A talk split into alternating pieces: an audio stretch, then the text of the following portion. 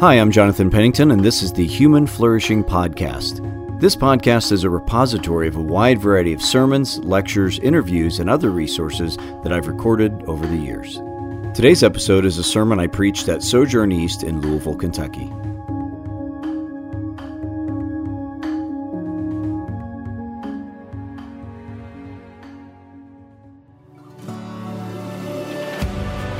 You're listening to the Matthew Sermon Series at Sojourn East. In this series, we're following Jesus as he calls us to take on his yoke and experience true discipleship.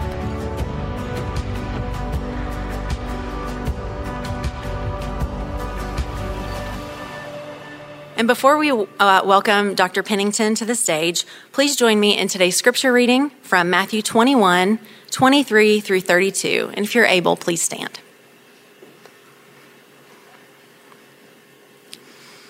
Jesus entered the temple courts, and while he was teaching, the chief priests and the elders of the people came to him. "By what authority are you doing these things?" they asked, "and who gave you this authority?" Jesus replied, "I will also ask you one question. If you answer me, I will tell you by what authority I am doing these things. John's baptism, where did it come from? Was it from heaven or of human origin?" They discussed it among themselves and said, "If we say from heaven, he will ask, then why didn't you believe him? But if we say of human origin, we are afraid of the people, for they all hold that John was a prophet." So they answered Jesus, "We don't know." Then he said, "Neither will I tell you by what authority I am doing these things. What do you think?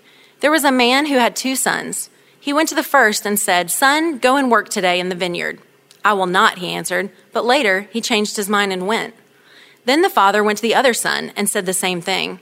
He answered, 'I will, sir,' but he did not go. Which of the two did what his father wanted?" "The first," they answered. Jesus said to them, "Truly, I tell you, the tax collectors and the prostitutes are entering the kingdom of God ahead of you. For John came to you to show you the way of righteousness, and you did not believe him.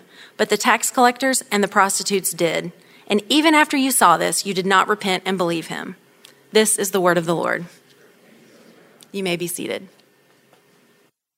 Hey, good morning.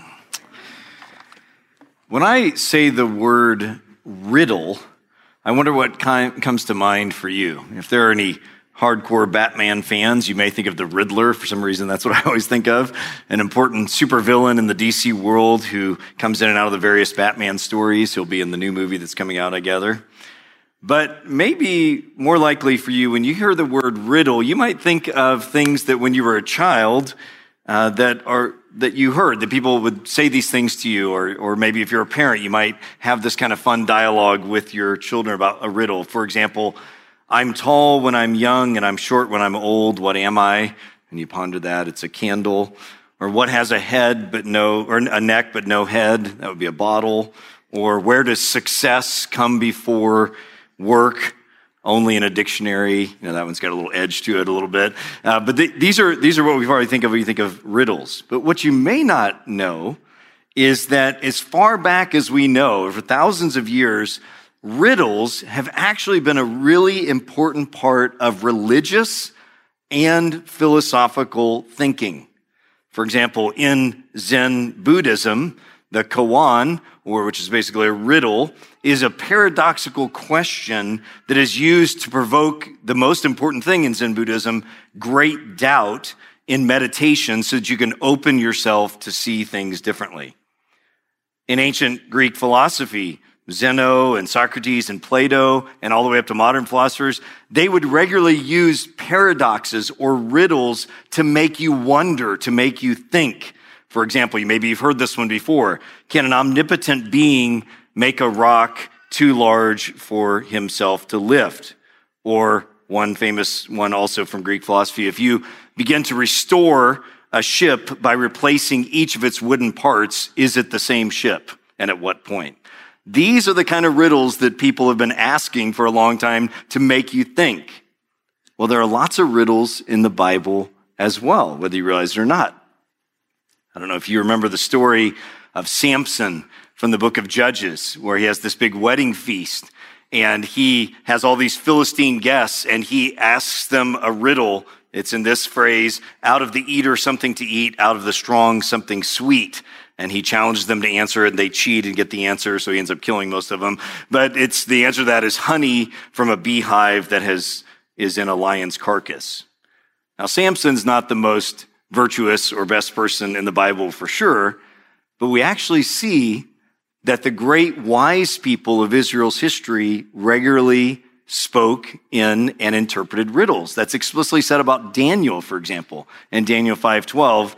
And of course, we should think of Solomon, the first son of David, who is so wise that people come from all over the world, like the Queen of Sheba comes to listen to him speak, to understand, to ask him questions so that she can get his wisdom. And then he writes a lot of these things down in the Proverbs. So what is a riddle? A riddle is, again, a question or a statement or a little story that requires some ingenuity to answer, and it often has a kind of tension to it to make you see in a certain way. Now, why am I talking about riddles? Because you probably never thought of it this way, but the greatest riddler in the Bible is actually Jesus himself. Jesus regularly taught in riddles. We often call them parables. It's actually the same word in Greek and Hebrew, different words in English, for riddle or parable. He taught in ways, he taught stories, and he gave analogies to challenge us to see, to, to pay attention, to think about things in a different way. And as we've been walking through the Gospel of Matthew, we've actually seen a ton of parables. Just a couple weeks ago, we saw the very powerful one of the laborers in the vineyard. And now here, in our text of Holy Scripture today, we see Jesus, the wise sage, the philosopher even, the ultimate wise son of David, using riddles, challenging, upending questions at this final stage in his ministry.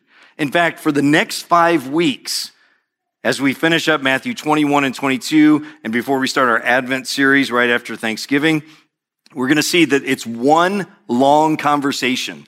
Over the next five sermons is one long conversation between Jesus and the religious rulers, and it's all about riddles and parables to see who really knows God.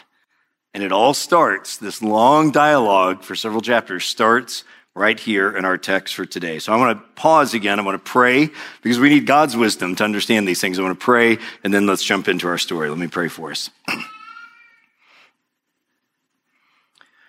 Jesus, we believe that you rose from the dead, that you are ascended to the Father, that you are alive, and that you have sent and do send your Spirit, the Spirit of the triune God, to come and reveal.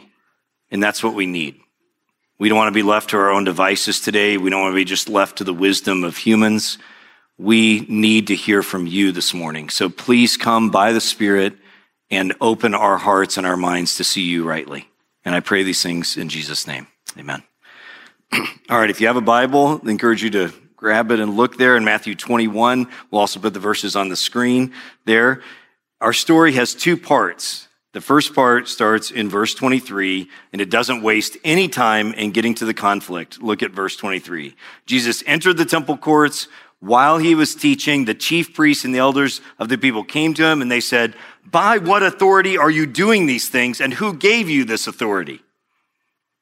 Now, what's going on here? Well, to understand, we have to recall what has just happened. Jesus has been traveling all over the, the Israel countryside, especially in the north, teaching people, healing, blessing people, calling disciples to leave their lives and follow him because the kingdom of God is coming into the world, he says. And now, following God's direction, Jesus has come to the last week of his life. And as he prepares to head to Jerusalem, he knows exactly what's going to happen. If you look back to the last several chapters, he knows he's going to be arrested and beaten and tortured and wrongly accused, wrongly tried, and eventually crucified. He knows that, and he's embracing that as the obedient Son of God. And when he enters Jerusalem, we see right before this, we've seen this in the last couple of weeks if you've been here, in Matthew twenty-one, when he enters Jerusalem for the, for the last time, there is this very mixed reception. There are tons of people that are following Jesus and proclaiming that he is the Son of David. He is the returning king, the promised Son of David, who's going to restore God's reign upon the earth, starting here in Jerusalem. So there's lots of people very excited. They're praising God. They're, they're making Jesus' entrance glorious and exciting. But there's another group standing there at what we call the triumphal entry. I always call it the mixed entry because those people are excited, but there's another group standing there with their arms crossed. These are the leaders and the rulers who are already in Jerusalem, and they are not happy about this untrained, non-rabbi, troublemaking, uneducated, overly popular, popular Galilean hick from the sticks who has shown up and causing all this ruckus. I mean, this is very disruptive, and things are not being done according to their rules and their understanding of how the Bible, what the Bible says. Moreover, they're worried because the Jewish people this time are under the rule of the very oppressive Roman Empire. So if things get out of control, they know the Romans are just going to come down and crush everyone. So Jesus' entry into Jerusalem is like someone really walking around a fireworks factory with a flaming torch. That's what's going on here in Matthew twenty-one. And then, right before our text, the story from last week, Jesus does something completely unexpected. I think it was unexpected to the Jerusalem leaders. I think it was unexpected to Jesus' own disciples. He basically straps on a flamethrower and he goes into the temple courtyard, this fireworks factory here, and he starts overturning tables. Pigeons are flying everywhere. People are scrambling to pick up their knocked over stacks of silver coins. You know, sheep are running around. People are chasing them. It's a crazy scene. Chaos. As Pastor Kevin helpfully pointed out last week, what's going on here is that Jesus is playing his role as a prophet of God. He's showing by this physical action that God is at work doing something new, and it includes judgment. And so now we get to our verses for today. Jesus doesn't, after this temple cleansing event, he doesn't, he doesn't go hide out, but he's obedient to God. He knows what's going to happen. He has compassion and love for the people. So he risks his own life. He comes back into the temple courts, and he's there teaching. Probably under these beautiful colonnades, walking. Teachers in these days usually walked around and people would follow them. People would ask them questions and dialogue with them. And while he's doing this, we see then in verse twenty-three, that we just read, that the truth squad, the truth squad shows up and they challenge him because they are tired of all this. By what authority are you doing these things?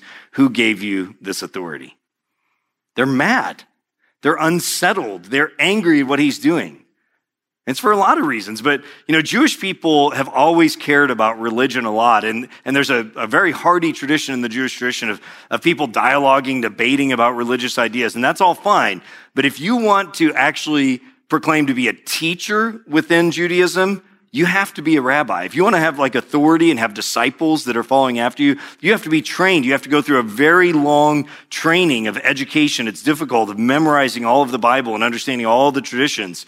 And if you're particularly skilled and diligent at this, you might rise up over decades of doing this to become a person, a rabbi worthy of honor. Maybe for the very, very, very select, you might get invited to be part of this Sanhedrin in Jerusalem, that this collection of rabbis that makes all these decisions, that convenes.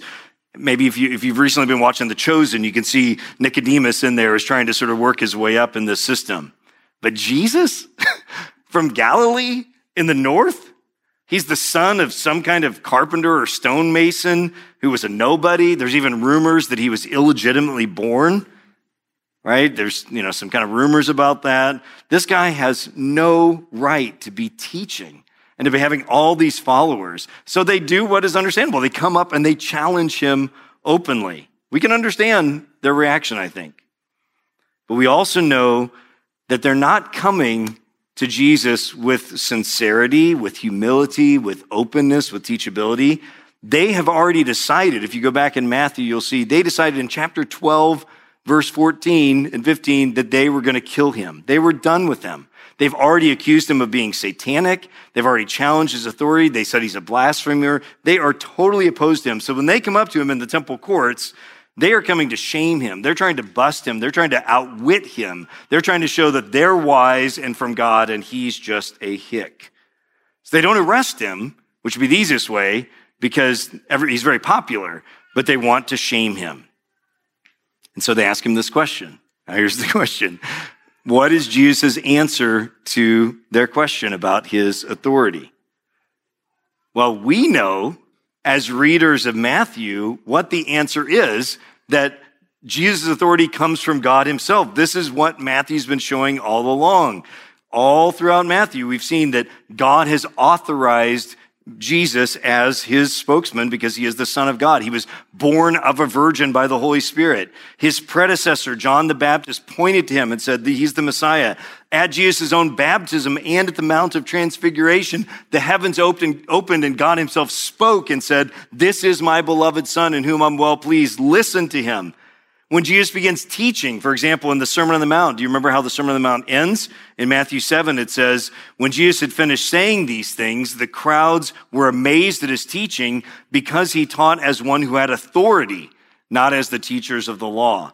And then Jesus goes on in the next chapters to show his authority. He walks on water. He casts out demons. He can still storms. In chapters sixteen and eighteen, he's shown to be authoritative in that he says whatever I and my church says is true about the world, the binding and loosening. What's true, what they say is true in heaven will have been bound in earth as, or on earth will have been bound in heaven as well.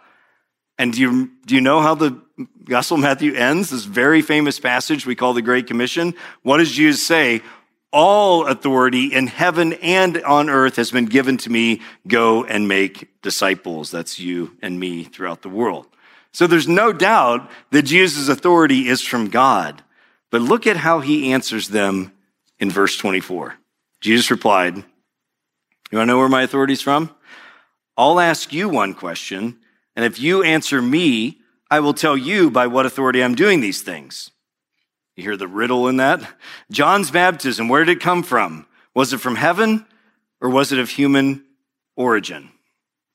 Okay, now this, to us, this might seem a little ornery. And like if you if you go to your kids and say, hey, I need to ask you a question, and they say, well, I'm going to ask you a question, right? That's probably not going to go too well. And this seems a, this seems a little ornery, but this is this is this kind of intellectual, philosophical, religious kind of riddle uh, sparring that they would do. And remember, he's not Jesus isn't afraid of their questions. He's not trying to evade them or, or just be ornery. He knows that no matter what he says, they're not going to believe him. Even if he says the truth, it's from God. They're not going to believe him. So what he's doing, he responds with a question, he responds with a riddle, because he's trying to make them think. He knows that they don't think he's right, but he wants to make them think about what their opinion is of him. And so he gives this riddle, and it is a scorcher, it is a zinger. He asks them about John the Baptist. And this is the perfect riddle to put back on them, because who was John the Baptist? Well, he was Jesus' cousin. He was this wild, non-Jerusalem-based, I always think he looks like Keith Green probably, non-rabbi prophet who was wildly popular. And the masses of the Jewish people, thousands of people from all over Israel, had gone out to the Jordan River and been baptized by John. Everybody liked John, except for these same people, except for the Jerusalem leaders. Because again, he was too much. He was a troublemaker. He was outside of their system. He was not part of their elite group. He was low class. He was too radical. And so he's wildly popular. And then he gets beheaded. John the Baptist, as we saw earlier. And so he's honored among all the people except for the Jerusalem leaders. So they're in a real dilemma about how to answer this. And look at their, look at their question or their, uh, their response to his question. Picking up in twenty-five and into twenty-six. So they discussed among themselves and said, if we say from heaven, then he'll ask us, why didn't you believe me? But if we say of human origin, we're afraid of the people, for they all hold that John was the prophet. So you just imagine, this is like such a rich scene. So they ask him this, he asked them this question, and they're over here, you know, talking amongst themselves like, okay, well, if we say from God, from heaven, then of course, we're busted then, because obviously we we we were not sad when he died. But if we just say from, from humans that he's just come from the earth and he's just man's authority, then the whole crowd's going to turn against us. So notice what happens then. The final answer in this intellectual sparring between Jesus, this nobody, and these wise rabbis, the leaders of all of Jerusalem, of Judaism in Jerusalem, their response to Jesus is, we don't know, right? I mean, this is such a rich scene. It's even quite funny, I think. So Jesus says, well, then neither will I tell you by what authority I'm doing these things. As the wise proverb of Solomon says, Jesus, the wise philosopher here, answers his foolish challengers according to their own folly, I think. Now, our story could just end here with this, with Jesus sort of winning this little public sparring and then walking away, you know, manuscript drop, he walks away, but it doesn't. And as I said before, this situation begins, that, that story that we just looked at begins this whole long series of dialogue, this riddles and debates and parables that'll go all the way through the end of chapter twenty-two. It's very important. But Jesus doesn't end there. He tells a parable that's connected. Look at verses twenty-eight and following. He says to them, next breath, what do you think? There was a man who had two sons. He went to the first and he said, son, go in and work in the vineyard today. And the son said, I will not. But he he he regretted it, is what the text says. He changed his mind and he went. Then the father went to the other son and he said the same thing. And that son answered, I will, sir. But then he didn't go. So here's Jesus' question. Which of those two sons did what his father actually wanted?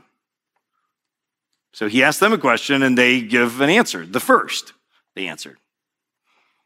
That's an interesting little riddle here because now Jesus takes the role of the teacher. They came up to challenge him. He turns on them, takes the role of the teacher with this little parabolic scenario about two different sons of a father. And, and the situation he describes here would be a very typical situation in their time, maybe a small family farm or vineyard. A father has two sons, work needs to be done. He goes to them and one responds, you know, one way and one the other. This is what Jesus typically does. He uses really normal kind of scenarios to teach something. Some of you may know my wife and I have been parenting for twenty-four and a half years now or so, times six. And if you've ever had kids, or maybe even if you've just been a kid, you know that every kid is different. In fact, last Christmas, we unearthed a bunch of old camcorder videos from when we lived in Scotland and our first few years here many years ago. It was really fun to look at these. It was really interesting to see, uh, now that our kids are mostly grown, to see even back in these old videos that you could kind of see different personality types, right? Some compliant, some rebellious, you know, di- different sort of things. And, and I think you see in this parable, this sort of reality that there, you know, there are two different kinds of sons that are represented here. The kind that says no and resists, but then has a soft heart and regrets it and then goes and does what is right. And then there's the one that says, yeah, sure, it's fine. And then never follows through. So again, Jesus uses a very typical situation to teach us something. And interestingly, his opponents actually answer correctly. It is the son who said he wouldn't do it and then regretted it and did it. It is the, that son who did what was right. So even, even though the first son's response to the father was rebellious and dishonoring by saying no, he actually was the one who did right. But Jesus doesn't stop there. There's one more thing he says then to drive it home and show us that this parable is not just about kind of two different personality types. It's about you and me. Look at picking up in verse thirty-one. So Jesus said to them, truly, I tell you, the tax collectors and the prostitutes are entering the kingdom of God ahead of you. That means they're going in and you're not, is what that idiom means. For John came to you to show you the way of righteousness, and you do not believe him. But the tax collectors and the prostitutes did, and even after you saw this, you did not repent and believe him. So Jesus ties this whole two-part story that is our text today by bringing John the Baptist, he was talked about in the first part, brings John the Baptist back into it. John, who Jesus says was from God, was teaching the true way of righteousness.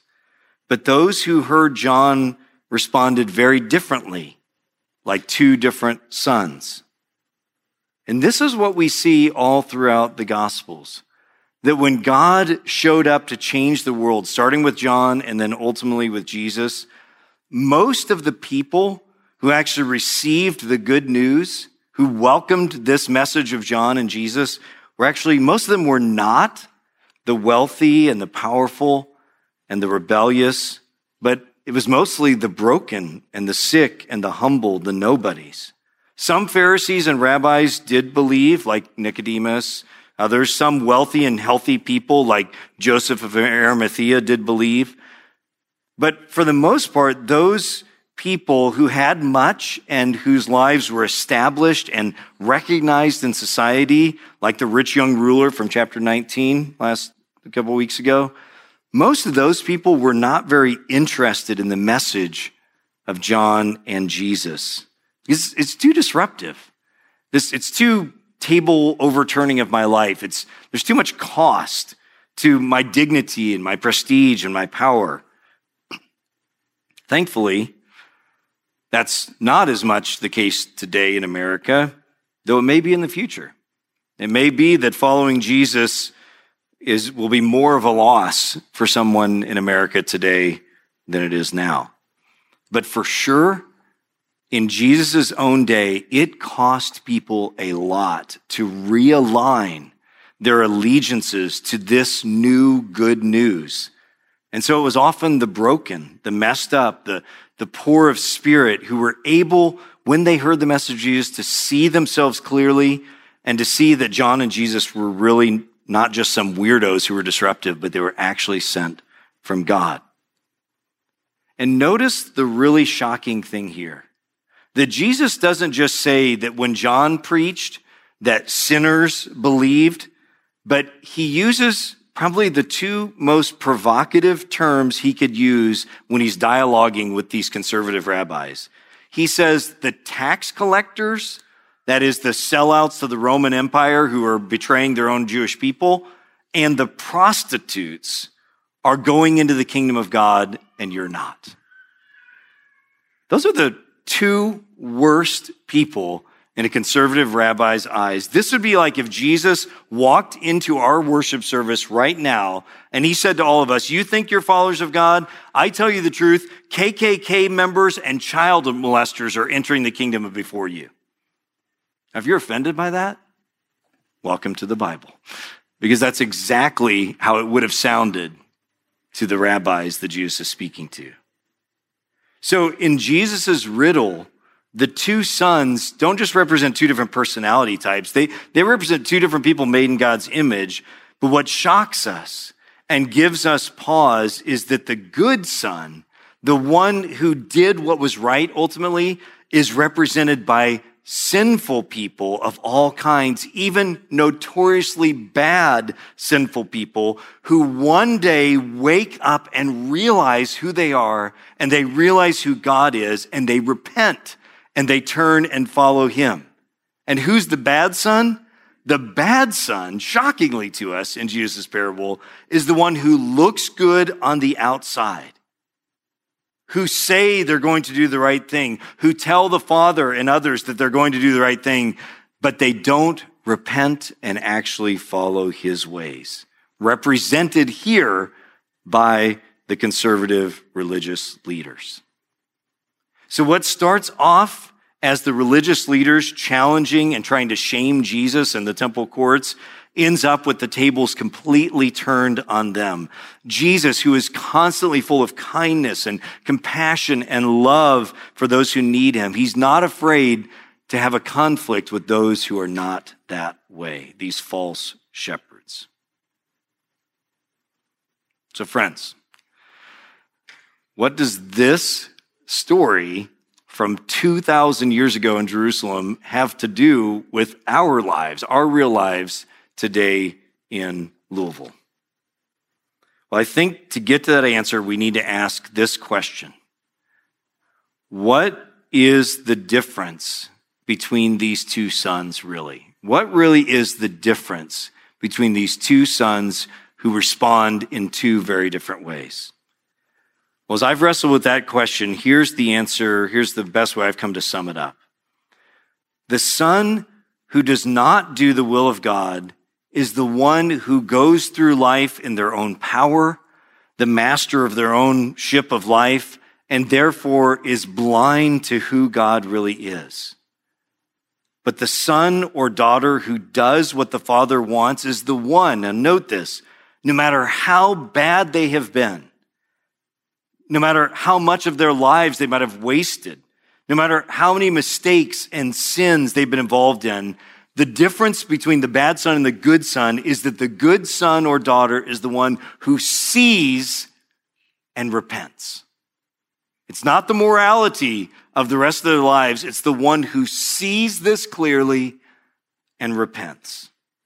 So any prostitute or tax collector or K K K member, or murderer, or successful banker, or religious expert, or professional football player, any outwardly good, upstanding citizen, or anyone who would be considered by most of society as at the low end of society, anyone, Jesus is saying, who sees and repents, who turns from that life, whether it was a good life or a bad life, and starts to follow Jesus, that is actually the good son in Jesus' parable.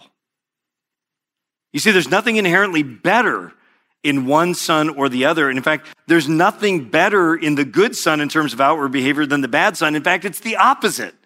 The good son has worse behavior in this scenario, in this, in this parable.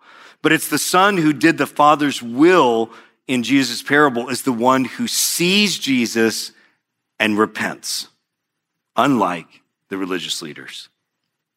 So Jesus, the wise and authoritative Riddler, is doing today, what he's doing today is using this parable to crack open our hearts, to put a lever, to crack, put a crack in our hearts to help us see clearly, to invite us to repent. In the Zen Buddhist koan and Socrates' ornery questions and other human riddles, they can make us pause and think, but what Jesus is doing here is far more weighty than any of that. He is asking us to stop, to pause, and to be honest, and to look inside at who we are. So what does this mean for you and me?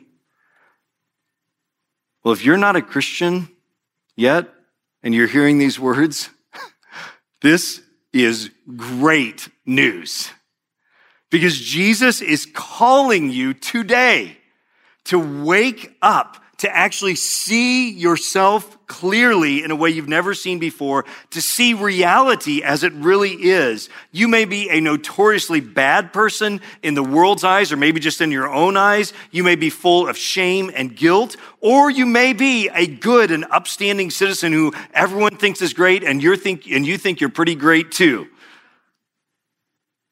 Wherever you are, the call is the same, to see things clearly and to repent. And the good news to, that is to turn to Jesus, because the good news is he is authoritative. He is God's own authoritative person in the world, and he is compassionate. He welcomes all those who turn. He does not say, reform your lives and get back to me later. He welcomes all those who turn, so that the tax collectors and the prostitutes, as just examples, are entering the kingdom of heaven in his own day. The reality is, if you're not a Christian, you need to see you did not make yourself. You cannot sustain your own life. You could die today easily. Your only hope for true life now and eternally is through a relationship with the Father and God who made you and who loves you and wants you to know true life in his kingdom now and forever. And it will cost you everything. Let's just be really straightforward. It's going to cost you everything. You're going to have to look at your whole life differently, and you're going to have to reorient your whole life to him. But as one famous Christian so well said, he is no fool who gives up what he cannot keep to gain what he cannot lose. So if you're not a Christian today, this is good news. This is a call to see yourself and God clearly and to repent. If you are a Christian today and you're hearing Jesus' parable, what does it mean for you and me? Well, I think we should ask ourselves, to what degree is it true of me that I am like that other son, the one who says to the Father that he's going to do what God says and then doesn't? To what degree am I agreeing to all the Christian stuff, but it's really mostly lip service? You say you believe, you say you want to do what's right, and then you don't. Is that you today? Is God calling some of you Christians here today to stop hiding? Stop faking it in some area of your life? To wake up and repent? Maybe this is the word you've been waiting to hear from God. You know that there's something that's nagging at your conscience, and this is the moment. That secret sin that's been nagging at you, maybe some financial impropriety, maybe some flirtatious relationship that's going too far. God wants you to thrive. There's no life there. He wants you to be free of such burdens. So today is a day to take this parable from Jesus and let it lever into your heart and crack open your heart and say that I need to see this more clearly and repent and remember that Jesus is both authoritative and compassionate towards you in that. And let me ask you a question, and I just want you to be totally honest with yourself now. So far in this sermon, have you been thinking about how it applies to somebody else? Maybe you're thinking about your spouse needs to hear this. I'm going to get the tape of that. They need to hear this. Or your kids. Maybe kids, you're thinking, man, I wish my parents would hear this. Maybe it's your friend. Have you found when you hear this parable, you, you mostly think about, oh, that's nice. Boy, Jesus really beat them. That was awesome. Well, I have. And all week I've been wrestling with God. God, what do you want me to say to your people through this text this morning? And only last night did it finally dawn on me that before I can answer that question, I have to see that the real question is, what is God saying to me through this text? I mean, I always try to apply the text to myself first, but in this case, this seems so much like Jesus speaking against the bad guys. That's not, that's not referring to me. But then I realized last night and this morning, I am in exactly the place that Jesus' enemies were in this parable. I mean, I'm a Bible expert, right? I'm a preacher. I'm the one who tells other people what the Bible says. And Jesus is inviting, Jesus the Riddler is inviting me to look inside and ask, what areas of my life are inconsistent with the rest of my gospel calling? What are the ways in my marriage or my parenting or my friendships or work that I'm that I'm really just paying lip service? On the outside, I'm saying yes to doing what is right, but my heart is not there and I don't really do what God is calling me to do. Jesus, the compassionate authority, is inviting me to look inside. And today, he's inviting you to look inside as well. The most dangerous response you could have to this text today and this message is thinking that it applies to someone else. This is a call for all of us to see and to repent. You see, the chief priests and the Pharisees' problem, it wasn't lack of Bible knowledge or lack of going to church. They had, they had more of that than any of us. They did that. Their problem was that, like the Grinch, we're almost to Grinch season. We're getting there. Like the Grinch, in the midst of all their head knowledge, their hearts had shrunk and died. In fact, as I love what Kierkegaard points out, that Bible knowledge, Christian involvement can actually be one of the most effective ways that you and I can keep God at a distance. Doesn't have to be that, but it can be that.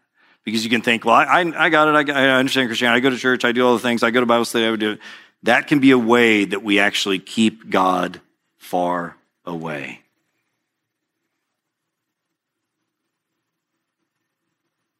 This whole scene between Jesus and the religious leaders, and this parable reminds me, and I'll conclude with this, of a crucial time in history when God sent a prophet to use a riddle to crack open someone's heart. That someone had done something horribly wrong, and it's recorded, the story is recorded in Second Samuel twelve. It's the great King David who had slept with another man's wife.